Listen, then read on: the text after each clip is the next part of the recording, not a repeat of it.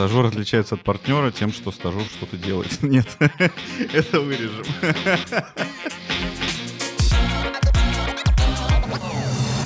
А, всем привет! С вами первый эпизод э, выпуска подкаста «Норм стажер». Я его ведущая Арина. И я Саша. И мы здесь э, собираемся для того, чтобы каждый раз говорить э, с выпускниками вышки об их карьерах, об их карьерных успехах, э, факапах, неудачах, э, ошибках и о том, что можно было бы сделать лучше, а может быть и не нужно было бы делать. И у нас сегодня первый гость, и это... Первый гость Максим Семенов, старший консультант технологической практики Департамента консалтинга КПМГ. Да, Саша мне сказала, чтобы я не говорила о том, чтобы вы... Не говорила эту фразу, не судите нас строго, потому что это наш первый выпуск. Поэтому, окей, скажу, что ладно, судите нас э, строго, но имейте в виду, что это все равно первый выпуск. Тут будут какие-то технические ляпы, которые мы даже... Не будем вырезать. Да, договорились не убирать. Э, вот. Дальше будет лучше, это точно. Коротко, в трех словах, чем ты занимаешься в KPMG? Оптимизация процессов, архитектура IT-систем, то, что им нужно сделать для того, чтобы прийти к целевому состоянию, а, чтобы решить какие-то проблемы. Если есть какие-то проблемы в системах или а, необходимо внедрить какие-то изменения от, а, допустим, законодательства, ну, по законодательству, которые были выпущены. Во многих случаях для этого надо внедрить какую-то систему или несколько, провести интеграцию всего этого дела и плюс подстроить все бизнес-процессы уже существующей компании, для того, чтобы это работало слаженно и ну, так, как нужно, так, как требуется тем же, например, законодательством или как там захотел э, генеральный директор компании. Если бы ты отмотал свой опыт лет на пять назад, э, ты бы смог это сам студентам ну, вот, воспринять и понять э, то, то, чем ты сейчас занимаешься? У компании есть какая-то проблема, и они не могут ее решить из-за того, что кто-то, может быть, умалчивает об этой проблеме. А, или же компании непонятно, почему она возникла. На любом этапе жизни вот этой проблемы, то есть если даже она еще ну, неизвестно, что она возникла, эта проблема, или же наоборот, когда ее уже надо решать, мы помогаем. У нас э, эксперты как бы очень в разных областях. Ну, у нас и аудит, и консалтинг, и налогообложение. Я сейчас боюсь кого-то забыть. Технологический консалтинг, в котором я работаю. Соответственно, у нас, э, ну вот, есть команды, грубо говоря, можно сказать, под любую задачу э, для того, чтобы вот эту проблему как бы решить, с чем бы она ни была связана. А бывает такое, что приходит да, заказчик, компания какая-то, и она не знает, какая у нее проблема. Она говорит, вот, просто что-нибудь у нас, оптимизируйте. Да, ну, то есть это можно разбить на два случая. Первый — это, наверное, когда захотелось э, сделать какую-то новую стратегию, и в нее входит оптимизация чего-либо либо же когда э, есть какой-то результат уже этой проблемы, и он виден как бы на поверхности, то есть симптомы. А вот в чем корень проблемы и что именно нужно лечить, пока непонятно. Вот для этого нас тоже приглашают. Ну, поскольку я работаю в консалтинге, я не могу ничего сказать про аудит, к сожалению потому что я ну, не погружен в эту работу. Мы здесь э, в подкасте рассказываем про ребят, которые, собственно, закончили вышку. Расскажи э, про то, какой факультет ты заканчивал, э, о чем грезил, о чем мечтал, как попал в KPMG в итоге. Я учился на МИЭФе, заканчивал тоже его, что неудивительно. Честно сказать, я не знал, чем я хочу заниматься конкретно, когда я заканчивал вуз. А, я знал, что ну, у меня хороший вуз, хороший факультет, и КПМГ — это хорошая компания. И я э, начал смотреть позиции, которые открыты э, в этой компании. В общем-то, пошел в управленческое консультирование на тот еще момент было. Э, отдел его сейчас э, совместили, просто называется консалтинг, совместили с э, управлением рисками. Вот сейчас просто большой отдел консалтинг. Э, я туда пришел на проект, э, в общем, пообщался с, ну, с девушками, с рекрутерами, и меня взяли вот э, по результатам там нескольких интервью. Ну, скрининг, естественно, нужен там тестирование пройти, резюме хорошее составить и так далее. А почему, кстати, так много этапов э, тестирования? Вот. Отличный вопрос. Просто бесконечное количество историй про 10 этапов, э, не знаю, тестирования, отбора, просто чтобы попасть? Почему, с чем это связано и действительно ли это так сложно, как об этом рассказывают? Мне кажется, чтобы тебе нужно было пройти 10 этапов собеседования, нужно быть каким-то уже очень крутым и узким специалистом, чтобы с тобой успели пообщаться все твои коллеги, которые, там, может быть, старше тебя, может быть, даже на уровне с тобой, партнер, там, может быть, даже управляющий партнер этого подразделения всего. Вот тогда да. Для студентов, ну, лично у меня был тест онлайн-тестирования, у меня был э, этап с рекрутером, и у меня было собеседование с а, со старшим консультантом на тот момент а, проекта. Проект был небольшой, он был внутренний для КПМГ, он был связан с бизнес-процессами внутренними нашей компании. И дальше уже, на самом деле, мне, наверное, в какой-то мере повезло. Дорогу мне как бы чуть-чуть сократили, потому что эта девушка, старший консультант, она пошла напрямую общаться с партнером, рассказывать, что, ну, как бы парень адекватный, надо его брать там на стажера и так далее и тому подобное. Вот, поэтому у меня получилось вот так. Может быть, где-то и бывает 10, я не знаю. А после старшего консультанта, типа, обычно еще бывает какое-то собеседование с партнером. То есть это вот нормальная практика, что партнеры всегда собеседуют э, стажеров или это... Нет, нет, стажеров вот как раз редко собеседуют. То есть в основном э, есть менеджер, есть э, старший менеджер, есть директор, есть партнер. И вот кто-то из них собеседует. Меня, ко, ко мне послали старшего консультанта, видимо. Ну, меня брали на, достаточно, на самую низкую позицию, скажем так. Это даже не стажер, а трейни так называемый, практикант. Потому что я тогда еще учился, я не мог пойти на полную ставку, кстати, про совмещение. А на каком это курсе был? Я на четвертом, ну, на последний курс я учился. А совмещение — это сколько обычно часов в неделю? Это все индивидуально. Нет какого-то... Ну, типа, это история про part-time 40 часов в неделю. У нас никто больше 40 часов в неделю не работает. А, то есть, значит, мы сейчас еще одну байку развенчали про, про, то, про то, что консультанты упахиваются по 80 часов в неделю. Ну, часто бывает, кстати, так, что ты перерабатываешь из-за того, что ты же сам накосячил раньше или что-то не сделал. Поэтому всегда определенную весомую роль играет э, то, что заказчик, может быть, хочет что-то исправить. И иногда это бывает так, что для него это, естественно, на поверхности выглядит как маленькая правочка, а по факту это надо перелопатить, грубо говоря, там, может быть, какую-то 50% проекта, ну, результатов проекта. И это уже сложнее, конечно, там, как бы ребятам приходилось работать по выходным, как бы полный день, там, и до, до, до ночи, и по ночам. А Все зависит от проекта. Вот правда, как повезет. А какие три навыка ты, своего, ты за своего факультета и вообще обучения вышки вынес, которые тебе потом реально в работе понадобились? Из предметов э, очень понадобилась эконометрика, mm-hmm. слэш теория вероятности, статистика и так далее. А из умений, наверное, это умение как бы пушить до какого-то определенного результата. Еще умение, наоборот, выкручиваться и думать, то есть крутить проблему с разных сторон. И для консалтинга это очень важный скилл. Можешь привести какую-то реальную задачку, а, где это надо? У меня это всплывает, когда это необходимо. А, я сейчас поэтому не смогу привести какой-то конкретный пример. Ты а, можешь очень адекватно и хорошо порастроить все вот эти вот э, логические причинно-следственные связи. То есть и это позволяет очень хорошо строить какие-то предсказательные модели как-то объяснять те или иные уже произошедшие события, скажем так. Вот это мне очень пригодилось в консалтинге. Э, как можно студенту подготовиться? Вот кто-то целенаправленно собрался в КПМГ. Допустим, с той же самой программы. Ему на эконометрику обращать внимание, на тервер или просто как-то уметь логически думать? А, мне кажется, что да, надо обращать внимание на этот предмет, на статистику, на теорию вероятности. В целом, мне кажется, это для общего развития очень крутой предмет. Помимо этого, с точки зрения развития какого-то вот такого консалтингового мышления, как мы говорим, там, консалтинговый человек, вот, э, это кейсы. Странные случаи, странные ситуации, в которых тебе почти не дают никаких данных, и ты должен какое-то решение показать я вот заканчиваю там, не знаю, четвертый курс или там третий курс э, бакалавриата какой-нибудь экономической специальности вышки, и я хочу в КПМГ. Мне нужно сделать раз, два, три, чтобы стать частью команды КПМГ. Что вот это вот за раз, два, три будет? Нужно подготовить хорошее резюме. Это дискретный, скажем так, выбор. Ты либо проходишь дальше и пытаешься уже как-то показать себя, либо ты не проходишь дальше.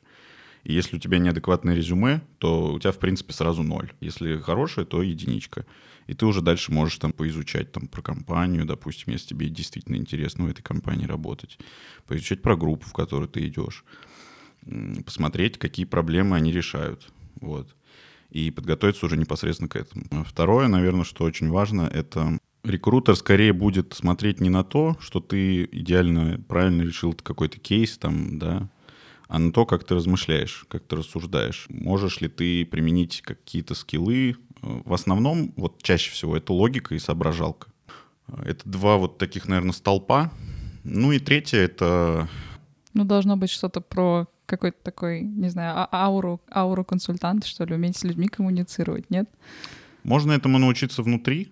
Ну да, коммуникация важна, но это нарабатывается. Опять же, если ты этого хочешь, если тебе это нравится. Раз уж мы про кейсы заговорили, ты, возможно, слышал о таком феномене, как э, кап-чемпионат. Участвовал ли в чем-нибудь подобном? А вообще, как оцениваешь такое мероприятие? Я много про это слышал. У меня много очень знакомых и друзей в этом участвовали. Это очень интересная тема. Это как раз то, о чем я говорил раньше, про кейсы. И про, в принципе, соображалку ту самую, да, и логическое мышление умение быстро учиться и быстро приспосабливаться к изменяемым параметрам, там, факторам, ситуациям. Поэтому ставим плюсик на, на это мероприятие. А мне попадалось большое количество ребят, которые, ну, прям вот на этих кейсах были, ну, наверное, не знаю, в вмешательстве в каком-то. В какой-то момент э, в обиходе там моих знакомых появился, появилась фраза про то, что вот есть люди с консалтингом головного мозга. А как ты это себе понимаешь? Встречал ли ты таких людей? Я не могу сказать, что я встречал людей, которых называли так, или которых я так называл, и даже за глаза не называл. Но у нас есть а, первая фраза, которую я уже говорил, это консалтинговый человек — который хорошо прям вписывается в нашу корп-культуру вообще вот в целом в, такую, в такого рода работу. И второе, это то, что имеет место быть, это, да, некоторая профессиональная деформация имеется, то есть это уже не комната у нас здесь для подкастов, это у нас уже переговорка, это уже там адженда, это уже то, это уже все. Ну и ты постоянно привыкаешь объяснять все подробно. Это, знаете, просто у меня есть один из любимых подкастов, либо выйдет, либо нет. И там очень часто они зовут человека, э, экс-Маккинзи, вот, который, ну, они говорят, слушай, вот у нас вот такая-то проблема. И он им э, рассказывает все их проблемы, типа, ну, у вас либо косты большие, либо маржа маленькая. И ты сидишь и ты слушаешь, такой думаешь, чувак, ну ты хоть раз шаурмечную пытался открыть, ну где ты с каким-нибудь товарищем Арсеном пытаешься договориться об аренде. Ну какие нафиг там, не знаю, косты и маржа? Какая-то такая квадратно гнездовое мышление немножечко, что либо вот так, либо вот так, а за рамки посмотреть как бы вот э, сложновато. А, у тебя не встречалось в, скажем так, вот в карьерной твоей стезе людей вот с такой профдеформацией? Такие люди надолго не задерживаются в консалтинге, я бы так сказал. Я пока не знаю того, чего знаете вы, я не знаю, как вы что делали. Я не знаю действительно, с какими именно проблемами вы сталкивались. Но я знаю, что бывает вот так в целом. Поэтому я это вам и вываливаю. Но моя как бы основная задача — это не сказать вам, что у вас вот это не так и вот это не так, а это спросить. У вас вот это не так? Вы, говорите, ну, мы не знаем. Что такое маржа? Я говорю, вот у вас есть там какая-то дополнительная, значит, прибыль вверх ваших затрат, это и будет маржа. Как вы думаете, у вас с этим все нормально? Вы говорите, ну, наверное, может быть, нет. Я говорю, с чем это может быть связано? Это может быть связано с арендой? Вы говорите, нет, с арендой точно нет. Я говорю, где вы арендуете? На Арбате. Ну, окей, хорошо. Но с арендой точно нет. С арендой точно нет. И таким образом вот и решаются, в принципе, эти консалтинговые проблемы. Просто он должен был вас спросить, погрузиться в детали. Нет, э, это, эта история как бы просто про, э, про, про то, что я сама слушала, и слушать интересно, но вот когда просто человек э, под несколько проблем э, пытается применить один и тот же подход, всегда начинаются вопросы. Мне кажется, вот наоборот, как бы консультант — это тот человек, который должен выходить за рамки, а, подумать, как это может быть вообще по-другому, предложить что-то, что вообще может работать иначе. Да, но это прям отдельная профессия. По-моему, она так и называется проблем solving. Ну, консалтинг — это все-таки такая, ну, у нас, во всяком случае, немножко более комплексная вещь, э, и, может быть, там не требуется именно вот таких вот нестан- супер нестандартных решений. Когда ты маленький студент, молодой, я думаю, вот Саша тоже не даст соврать. Ты слушаешь там типа про большую тройку, про большую четверку, для тебя все эти компании примерно одинаковые. Чем КПМГ от всех этих историй отличается? У нас очень много нацелено на то, чтобы человек, во-первых, развивался сам, как, э, как, и как профессионал, кстати, и как личность. У нас очень-очень просто много всяких разных тренингов. Естественно, они все сейчас как бы в онлайн-режиме. Они направлены вот на что угодно. То есть там может и, soft skills поизучать, может и hard skills поизучать, какие ты хочешь. Плюс у тебя все прозрачно по карьерной лестнице. ты знаешь, как бы, куда ты идешь, на какую позицию, ну, то есть ты договариваешься об этом, на какую ты пришел, ты знаешь, какая у тебя будет следующая, ты знаешь, сколько тебе ступеней пройти там до директора, до партнера, в зависимости от того, сколько ты хочешь. Что у нас там еще? Психолог есть. А какие стратегии тогда бывают? То есть вот ты приходишь в консалтинг, но у тебя, как, как из того мема, да, у тебя есть какая-то тактика, ты ее придерживаешься. Вот типа, какие, какие, какие, какие тактики бывают, зачем люди идут э, в консалтинг, э, что дальше получается, э, и почему они так быстро меняются? Люди идут в консалтинг, потому что хотят идти в консалтинг. Ты, вы сами об этом говорили, что есть куча людей, которые грезят консалтингом, хотя не понимают, там, в чем разница между тройкой и четверкой той же. А, вкратце могу объяснить разницу. Тройка — это в основном чисто стратегический консалтинг, когда тебе пишется большая прям модель на всю компанию по всем фронтам. А четверка — это как бы, если ты хочешь такую штуку сделать у четверки, то это придется делать несколько проектов, потому что будут вот эти разрозненные отделы. То есть консультанты-глобалисты, так называемые, и как бы консультанты специализированные. Вот в этом разница. Как с текучкой обстоит вопрос? Какой в среднем срок жизни кадра? Ну, не все выдерживают, потому что кому-то не, может не повести так, как, как мне повезло с проектами, скажем. Редко, но может быть такое, что у тебя будет какая-то одно, ну, монотонная работа, у тебя просто твоя работа может надоесть. Ну и, может быть, люди стараются уйти в индустрию, как-то специализироваться и возвращаешься уже как э, ну, на более высокую позицию в консалтинг. У нас были такие случаи, как я и говорил, что от тройни до партнера. Но очень редко получается так, что ты можешь с какой-то с каким-то авторитетом прийти к какому-то большому гендиру, э, представившись там старшим менеджером, а он тебя начнет спрашивать какие-нибудь вопросы, которые связаны с э, его производством там или чем угодно, а ты не знаешь, потому что ты не знаешь, как эти процессы работают изнутри, то есть у тебя нет этого опыта. Мы как-то партнерились с Метой, это сервис по подбору психотерапевтов. И там было достаточно много людей с таким э, консалтинговым опытом, которые потом писали там в личку э, с карьерной проблемой, что типа вот у меня есть психологическая проблема, связанная с синдромом самозванца, которая мне потом еще мешает по карьере двигаться, которая выражается в следующем. Вот я типа там встречаюсь с клиентом, я там, не знаю, 5-6 лет работаю в консалтинге, я со студенческой скамьи пришел туда, у меня нет индустриального опыта, и когда я приезжаю на какой-нибудь объект, куда-нибудь, черт знает куда, общаюсь с какими-нибудь чуваками, которые там на производстве работают лет 15, говорят, сынок, ты чему тут меня учить пришел? И такой, у тебя волей-неволей возникает вопрос, типа, реально, а не фигню ли я делаю, типа, а знаю ли я хоть что-то про то, что я делаю? Как ты думаешь, реально вообще можно знать настолько же хорошо индустрию, в которой ты консультируешь, того, кого ты консультируешь? на одном уровне. Да. Как Во- это происходит? Во-первых, у тебя есть твоя команда, и у тебя всегда есть коллеги, которые знают больше, чем ты. Если только ты не, не знаю кто, не управляющий партнер мира. Всегда есть люди, которые умнее тебя, и которые больше об этом знают. Поэтому ты можешь э, до этого уровня как бы идти, без того, что ты будешь работать в этой компании. А, плюс э, здесь очень важный фактор — это то, что ты придешь и скажешь, ребята, я согласен, я этого не делал. Но мы пришли решать какие-то вот такие проблемные моменты. Мы хотим бы, чтобы вы нам помогли это сделать, потому что мы на ваше же благо стараемся. И это, ну, то есть большая часть client relationship такого. То есть найти общий язык с клиентом, и вот тогда, в принципе, мне кажется, все может получиться. Мне хотелось спросить, а был ли в твоей жизни какой-нибудь адский факап? Был один случай, э, когда мне вот прям хотелось под землю провалиться. Мы выиграли большой крупный проект. У нас была установочная встреча по этому проекту, первая, где мы, в общем, ну, уже договор подписали с клиентом. Мы едем рассказывать, значит, всем, включая там глобальных коллег там откуда-то из других стран и так далее. Проводить встречу, вот как будет построен проект, что мы сделаем в рамках этого проекта и так далее. Какие проблемы будем копать и решать, что конкретно будем делать. я понимаю, что я не успеваю. Вот вообще. Я, то есть еду в метро, я понимаю, что я вот вообще не успеваю доехать. Там, там партнер наш вот э, как бы должен быть. Там все топы из этой компании должны быть и так далее. А я не успеваю туда доехать. И я звоню нашему партнеру и начинаю извиняться. Я говорю, блин, вот я не успеваю совсем, простите меня, пожалуйста, что мне делать? Может, мне вообще не приходить? Или, или там, я не знаю, ну, простите, пожалуйста, я, я уже просто извиняюсь изо всех сил. Она говорит, Семенов, что ты не то говоришь, у нас же послезавтра встреча.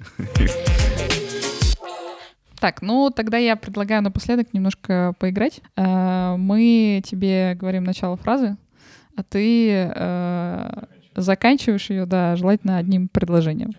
Консультант — это человек, который... Очень подробно все объясняет и мало спит. Чтобы попасть в КПМГ, нужно. Быть уверенным в себе, в своих силах. Быть уверенным в том, что хочешь туда пойти. И я бы сказал все-таки, что хорошее резюме Окей, запомнили. Стажер отличается от партнера. грейдом и тем, что ему приходится больше работать руками.